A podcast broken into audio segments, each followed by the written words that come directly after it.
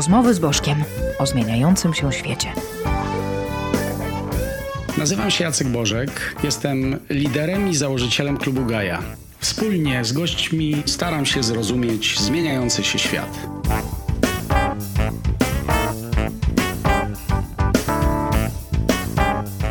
Dzisiaj zapraszam na rozmowę z Iwoną Pawliczką, która skończyła oceanografię na Uniwersytecie Gdańskim. Przez wiele lat współpracowała z profesorem Krzysztofem Skórą, założycielem i długoletnim kierownikiem stacji morskiej Instytutu Oceanografii Uniwersytetu Gdańskiego w Helu. Od 2016 roku jest kierowniczką stacji. Jest ekspertką w krajowych i międzynarodowych ciałach doradczych oraz współautorką Krajowego Programu Ochrony Morświna oraz projektu Programu Ochrony Foki Szarej, ale sama mówi, że prowadzi, angażuje się w programy edukacji przyrodniczej, które jej zdaniem są solą ziemi. Nie będziemy ukrywali Iwono, że, że się znamy i dlaczego Solą Ziemi. Wczoraj razem oglądaliśmy ten film Sól Ziemi o wspaniałym fotografie Selgado Brazylijczyku, ale zanim o tym porozmawiamy, to chciałbym Ci zadać pytanie, które zadaję wszystkim moim gościom. Zawsze takie samo pytanie. Kim lub czym jest dla Ciebie Ziemia? Dla mnie Ziemia to morze. Ja od najmłodszych swoich lat, tych lat, które się pamięta, jestem przekonana, że moje życie wyszło z morza. Zapewne zawdzięczam to miejscu, w którym się urodziłam i mieszkałam, czyli Gdańskowi. Zapewne zawdzięczam to swojej mamie, która właściwie mogę powiedzieć, że wychowywała nas w morzu i dla nas wyjście na ląd w czasie wakacji to była kara.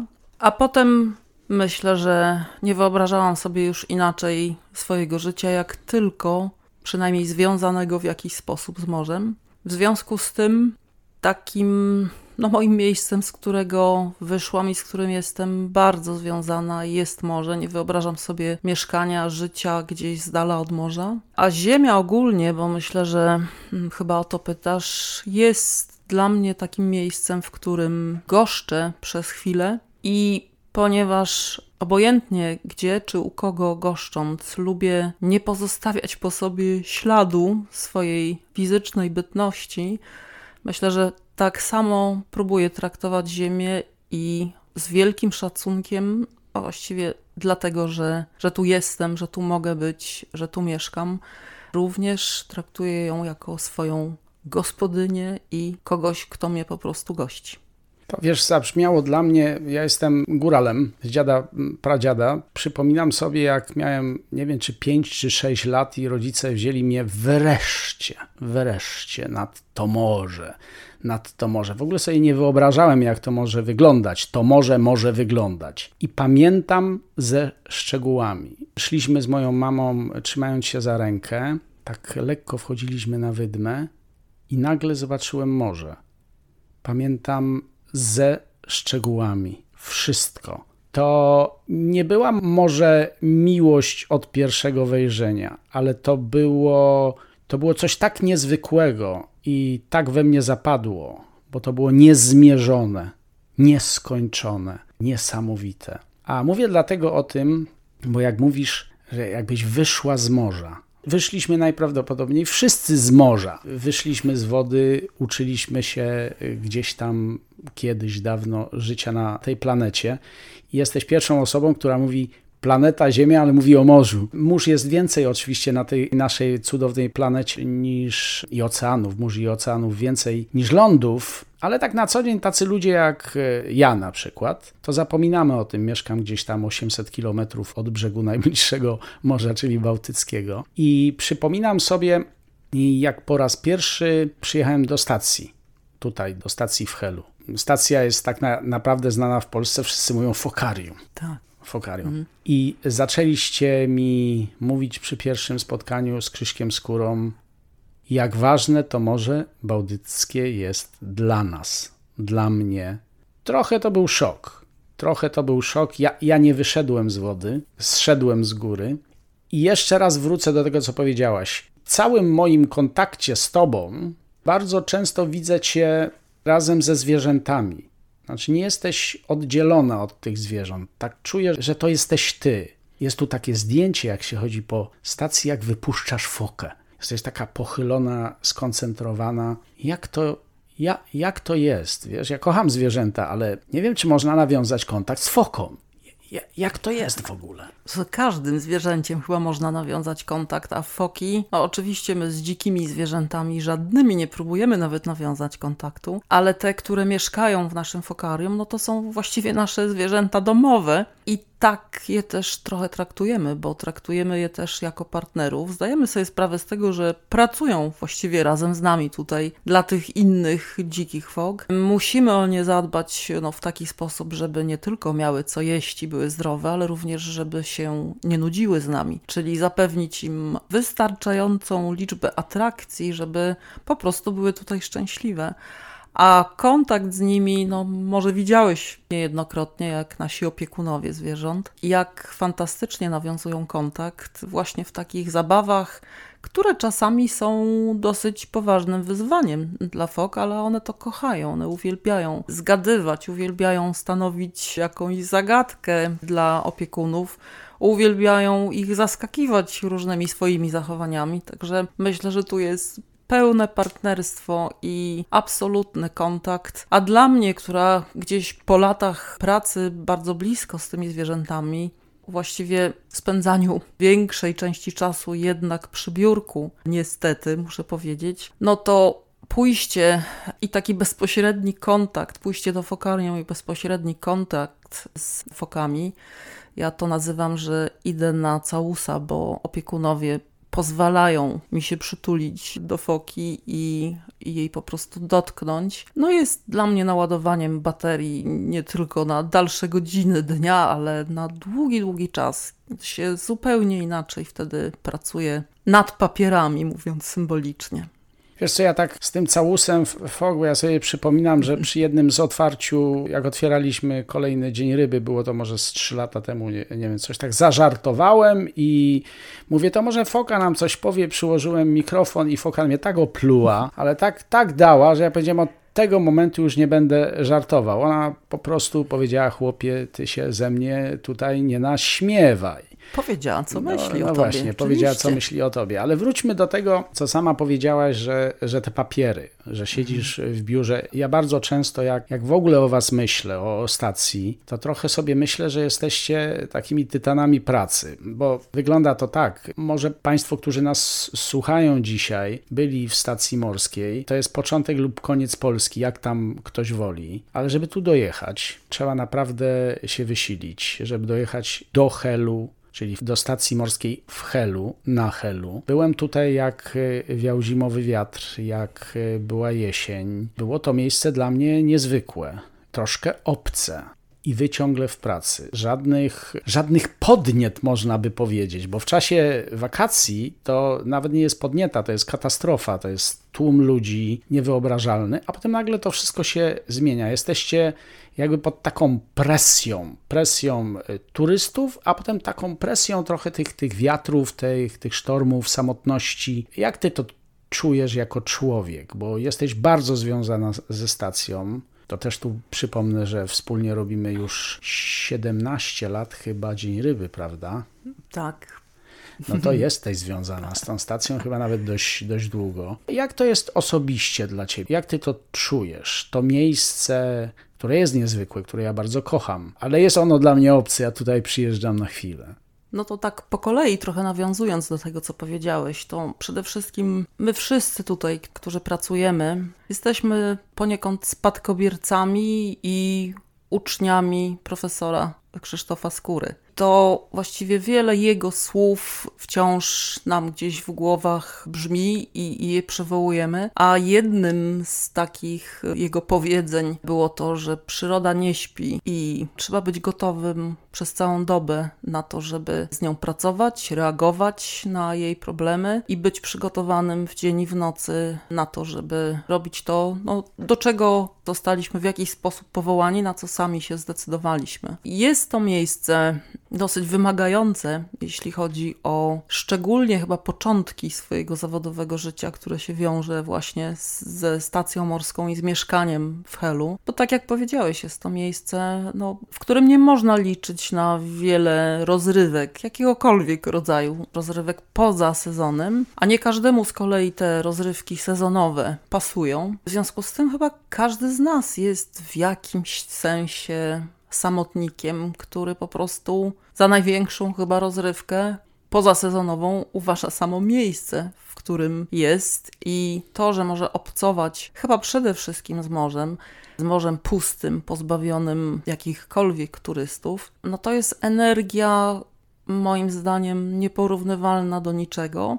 Chociaż, tak jak mówię, chyba dla wybrańców, bo przypominam sobie teraz, jak sprowadziłam się z moim ówczesnym małżonkiem do Helu, który dużo lepiej się czuje w górach, zdecydowanie, ale jak tylko dojechał do mnie, to zaprowadziłam go przede wszystkim nad morze. Usiedliśmy na piasku i powiedziałam: Zobacz, jak tu jest pięknie. Posiedzieliśmy przez chwilę i usłyszałam takie: Chodź, bo nudno jest. Więc Jakoś on się tu również odnalazł, no bo też zapuścił tutaj korzenie nad morzem, ale ja wiem, że ja mam to morze we krwi. Cała moja rodzina właściwie pracowała zawsze na morzu albo blisko morza i na pewno odnalazłam się tutaj doskonale, będąc aż tak blisko morza, zatoki akurat w moim przypadku. Więc myślę, że, że każdy musi w sobie odnaleźć takie właśnie pokłady zachwytu nad tym miejscem, nad niezwykłym miejscem, które jest z każdej strony otoczone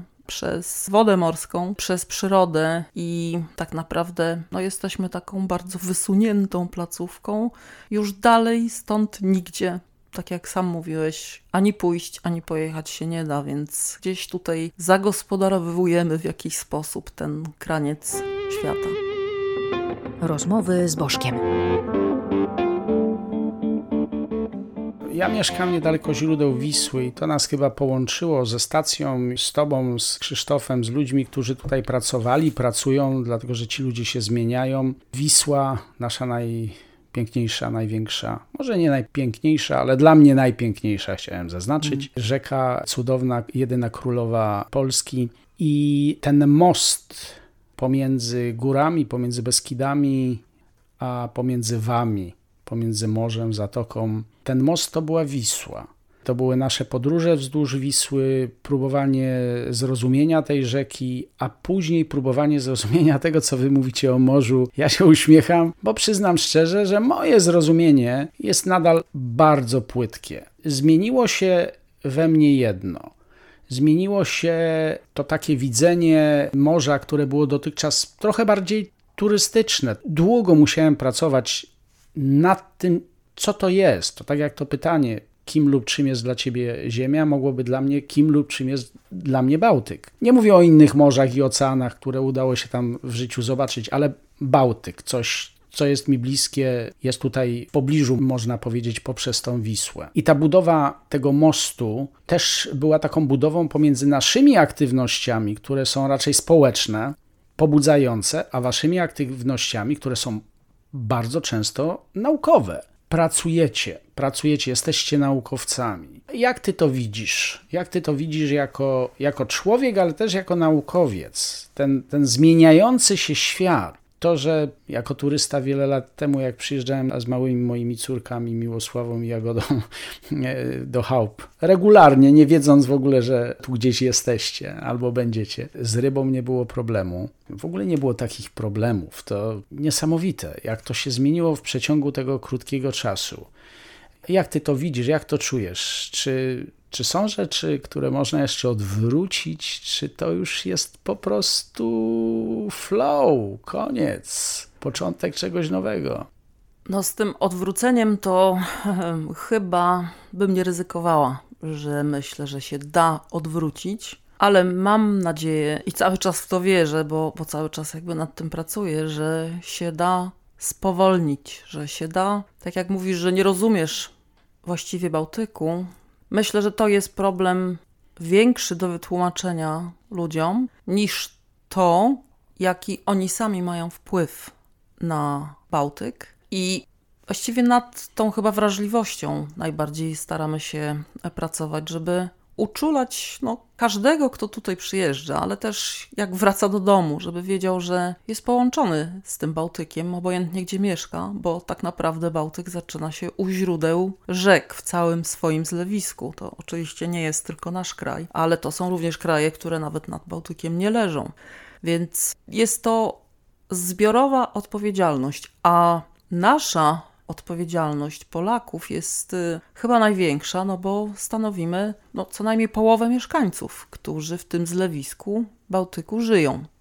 Bałtyk ma oczywiście nie tylko Bałtyk, morza, wszystkie no, mają niezwykły wpływ na to, co się dzieje na lądzie. Przede wszystkim zajmują dużo większą powierzchnię, prawda, na Ziemi. Wszystkie procesy, które zachodzą w oceanach, w morzach, mają wpływ na to, co dzieje się na lądzie. Niestety, ale tłumaczy się to chyba w sposób najprostszy i najbardziej trafiający do ludzi poprzez y, obecne zmiany klimatyczne, których doświadczamy i których będziemy doświadczać zapewne coraz więcej. Niestety, znowu tutaj może w tym problemie jawi się albo jest przedstawiany przez y, polityków, przez zarządców jako wróg, bo podstawowym problemem dla człowieka ma być to, że to morze zaleje strefę brzegową i należy coś robić, żeby się przed nim obronić. Tymczasem w morzu i chyba na lądzie to samo. Należy zrozumieć to, że to nie jest tylko woda, to jest to, czego nie widzimy pod tą wodą, czyli cały ekosystem, który musi pracować harmonijnie, żeby faktycznie przede wszystkim był produktywny również dla naszych korzyści, ale żeby faktycznie nie powodował zjawisk, które no, są nie do opanowania na lądzie. I wśród tych naturalnych składników ekosystemu, które wiemy, że, że należy chronić, to wśród tych wszystkich cech morza są również naturalne procesy, którymi na przykład no, jest chociażby erozja brzegów czyli naturalny proces zabierania w jednym miejscu kawałka ziemi, oddawania go w innym miejscu, czyli cały czas ruch tej piaszczystej plaży, której mamy większość na wybrzeżu. Rozmowy z Bożkiem. Ja tak, jak cię słucham, pojawiają mi się takie obrazy jadących sznur samochodów w kierunku stacji morskiej i w ogóle mhm. miejscowości Hel lub wracający, gigantyczne korki, antropopresja tak niewyobrażalna w czasie wakacji, że no taka myślę, że światowa, na światowym poziomie. Tu, tu macie, jeśli chodzi o e, presję człowieka. Z drugiej strony, no nawet idąc na spacer e, w las, za chwilę nie ma tych ludzi. Z takimi miejscami stykamy się w różnych miejscach na świecie, czyli to skierowanie ludzi w jedno miejsce być może jest dobre dla przyrody, żeby oni się nie rozpełzli po całym na przykład Półwyspie Helskim, bo to było tragiczne. Natomiast przestrzeń. To, co mówisz, to jest przestrzeń. My jesteśmy nieprawdopodobnymi, zawłaszczamy przestrzeń jako ludzie tak? E, mówimy, to nam się należy, wszystko nam się należy. I wtedy myślę o tych waszych fokach i myślę trochę o Morświnie, który dla mnie jest no, bardziej taką legendarną postacią. Słyszę o nim, słyszałem Bartka, edukatora, e, wczoraj go opowiadał o Morświnach. Nie mogłem, nie mogłem się ruszyć w ogóle, byłem jak zaczarowany. To, że to jak to? To tu w Bałtyku, no to przecież to jest niemożliwe, to jest sak. On się, on musi oddychać. Czekają na niego różne zagrożenia związane z, z połowami, ale nie tylko na, na morświna, w ogóle na, na, na foki, na inne stworzenia.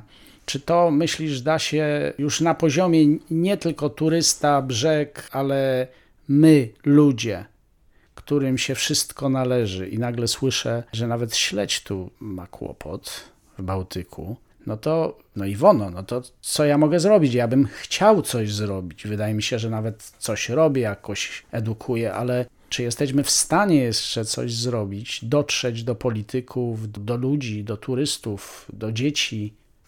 No nie wyobrażam sobie, żeby w to przestać wierzyć i, i przestać próbować, bo to jest moim zdaniem oprócz drastycznych rozwiązań, które jakby tylko i wyłącznie powodujemy, ale nie decydujemy, że tak się sytuacja skończy, chociażby z zasobami ryb w Bałtyku, nie tylko w Bałtyku, no bo wszystkie morza w tej chwili doświadczają tak zwanego przełowienia, czyli po prostu przetrzebienia stad ryb, które również gdzieś tam powodują zachwianie właśnie tej całej pracy ekosystemu jako całości. No to jest podobne do, do wykarczowania lasu, prawda? No, gdzie właściwie niszczy się podstawy ekosystemów, to musimy tłumaczyć ludziom, no po co to jest nam potrzebne, dlaczego nam są potrzebne gatunki, dlaczego nam jest potrzebna tak zwana różnorodność biologiczna, która jest no w ogóle chyba podstawą napędzania bardzo wielu również dziedzin życia człowieka. Chociażby, no nie wiem, możemy przywołać medycynę, która czerpie również bardzo z,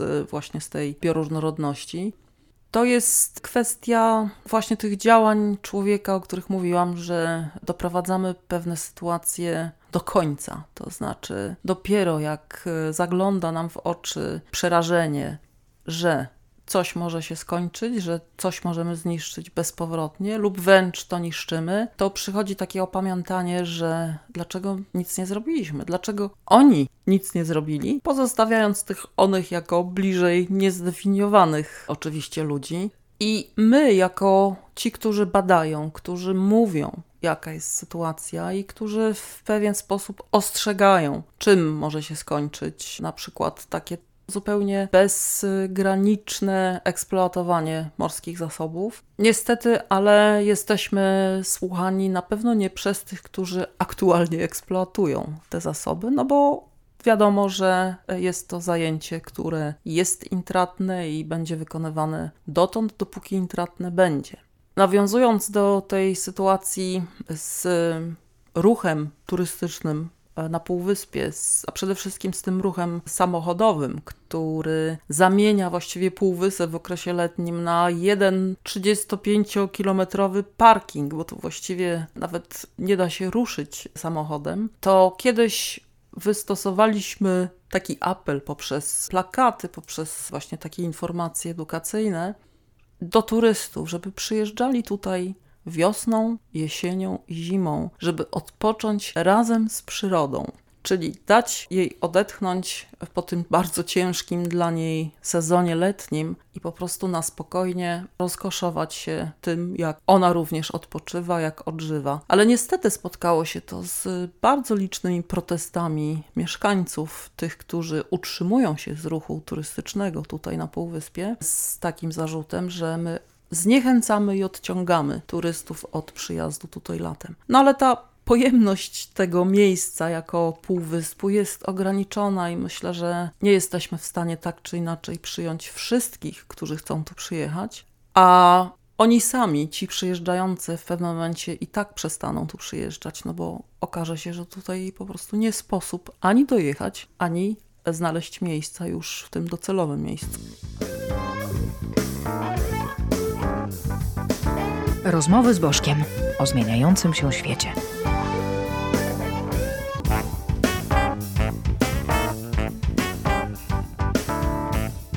Ja myślę, że to jest czas teraz na powrót do filmu, który wczoraj razem oglądaliśmy, Sól Ziemi o wielkim fotografie brazylijskim Salgado, jego rodzinie, jego życiu, nie tylko o nim samym, ale film wspaniały, cudowny, ale może nie mówił bezpośrednio o tym, o czym teraz mówiłaś, ale o tym, jak wszystko ze sobą jest połączone. Wojna, śmierć, samotność, bo nie ma wody, walka o przetrwanie. Przypomina mi się Laudato Si papieża Franciszka, który w ogóle miałem nadzieję, że to Laudato Si zmieni coś na świecie, ale mo moje nadzieje szybko się okazały się bardzo płonne, ale który mówi o tym, że wszystko ze sobą jest połączone. Człowiek, to co się dzieje gdzieś, gdzie ludzi wykluczamy, gdzie ludzi nie edukujemy, gdzie ludzie nie wiedzą, dlaczego pewne zachowania no, po prostu ich nie można robić, jeżeli chcemy nie tylko, że przetrwać, ale żyć, żyć normalnie. I, I, ten film, i te historie, które tutaj w zasadzie co roku widzę i one się powtarzają. Ja je widzę też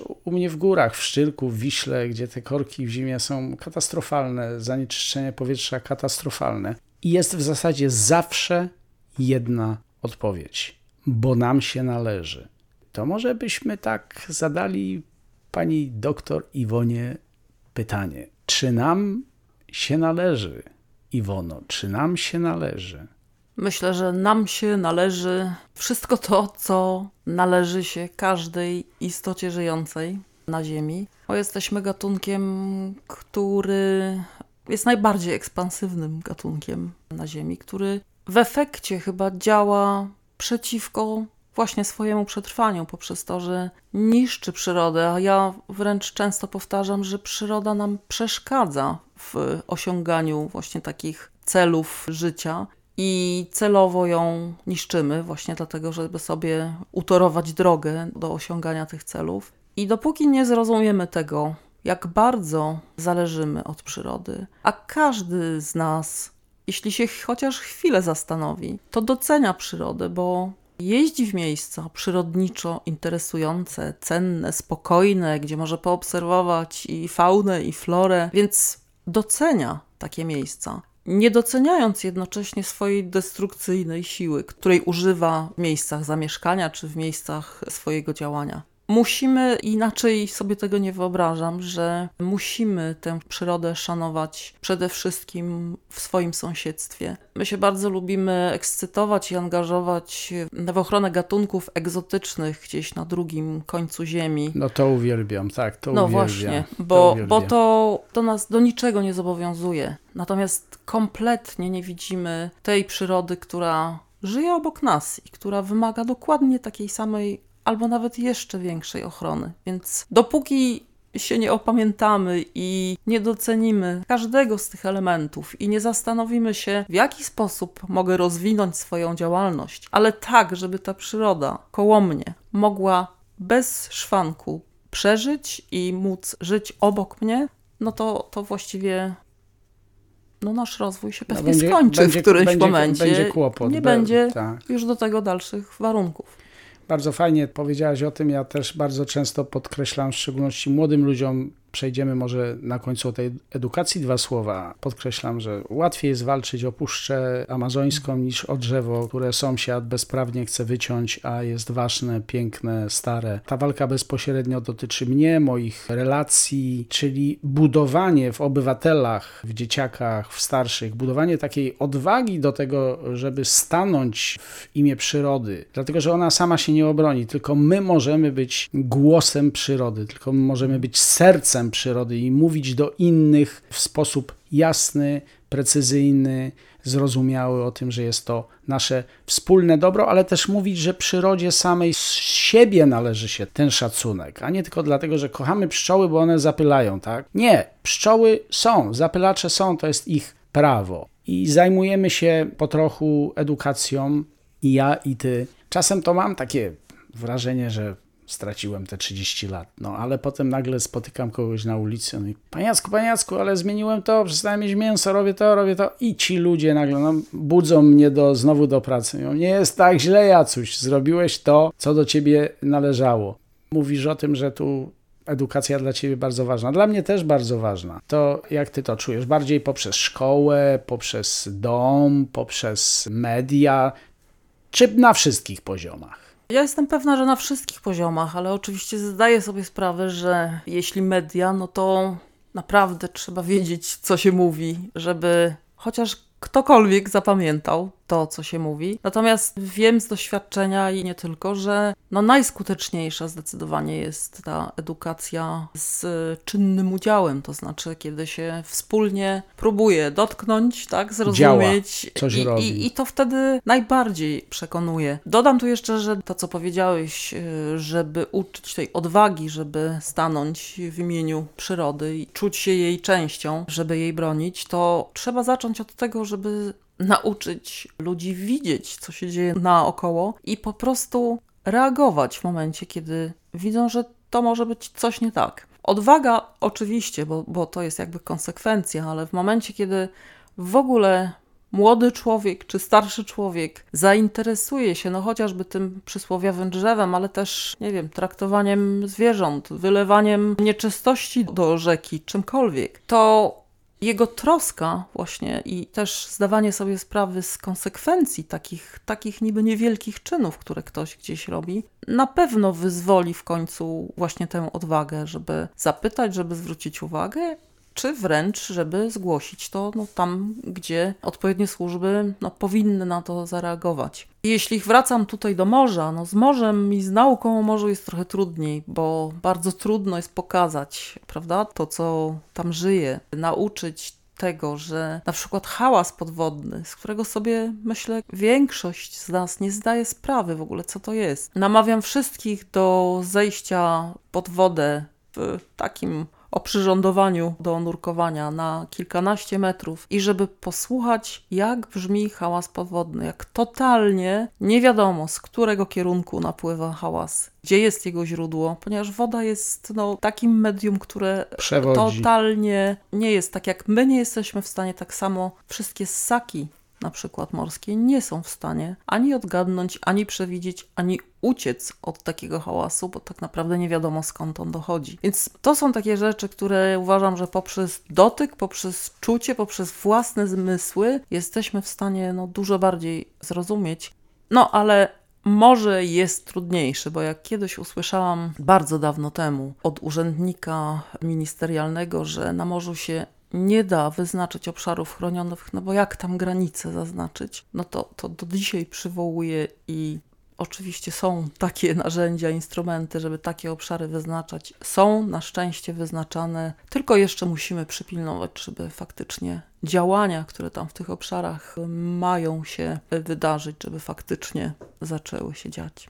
Fajnie to na zakończenie brzmi, co powiedziałaś. Ja bym to tak podsumował, że liczy się wiedza, i tak Ciebie widzę, Ciebie i stację. Liczy się wiedza, ale liczy się też emocja, czyli ta edukacja taka poprzez doświadczenie, dotknięcie, zanurkowanie i posłuchanie. Liczy się widzenie związków pomiędzy, ale liczy się też polityka i to na każdym poziomie, i lokalnym, i na przykład w Polsce, czy globalnym. Ale liczy się także nasza uważność, to, żeby zauważać te związki, to żeby to wszystko widzieć i nie myśleć może, że jesteśmy aż tacy najważniejsi na tej planecie.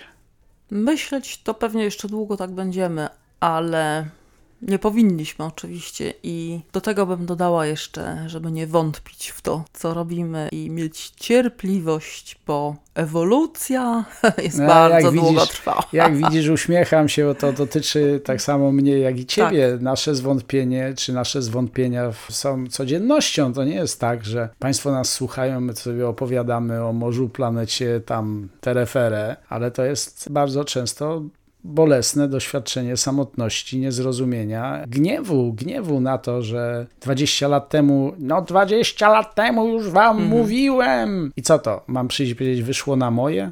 Głupota. Nie chciałbym, żeby wyszło na moje za 20 lat, prawda? No ja mam na co dzień foczego całusa, w razie czego. Myślę, że każdy z nas powinien sobie znaleźć taki kawałek przyrody, z której by czerpał tę siłę właśnie do swojej dalszej działalności na jej rzecz. Cudownie nasz dzisiejszy gość, mój dzisiejszy gość i Państwa, Iwona Pawliczka z Helu, ma całusa od foki. Ja mam widok z mojej Magórki na Tatry i siedzę i nie mogę uwierzyć, że to tak wszystko jest, jak jest. Wielkie dzięki, bardzo Ci dziękuję i mam nadzieję do jakiegoś następnego spotkania, gdzie będziemy może mówili już o jakichś wielkich sukcesach na drodze ku ratowaniu planety. Nie wątpię, Jacku. Ja tu również bardzo dziękuję za tę rozmowę. No i pamiętaj, łączy nas Wisła, więc na pewno się spotkamy. Wszystkiego dobrego. Dziękuję. Dziękuję za wysłuchanie odcinka. Na następny zapraszam za dwa tygodnie. Podcast powstał dzięki wsparciu z dotacji programu Aktywni Obywatele Fundusz Krajowy finansowanego z funduszy EOG. Jeśli chcesz, ty też możesz wesprzeć rozmowy z Bożkiem dowolną wpłatą na serwisie Patronite. Fragmenty muzyczne Apostoli Zantymos.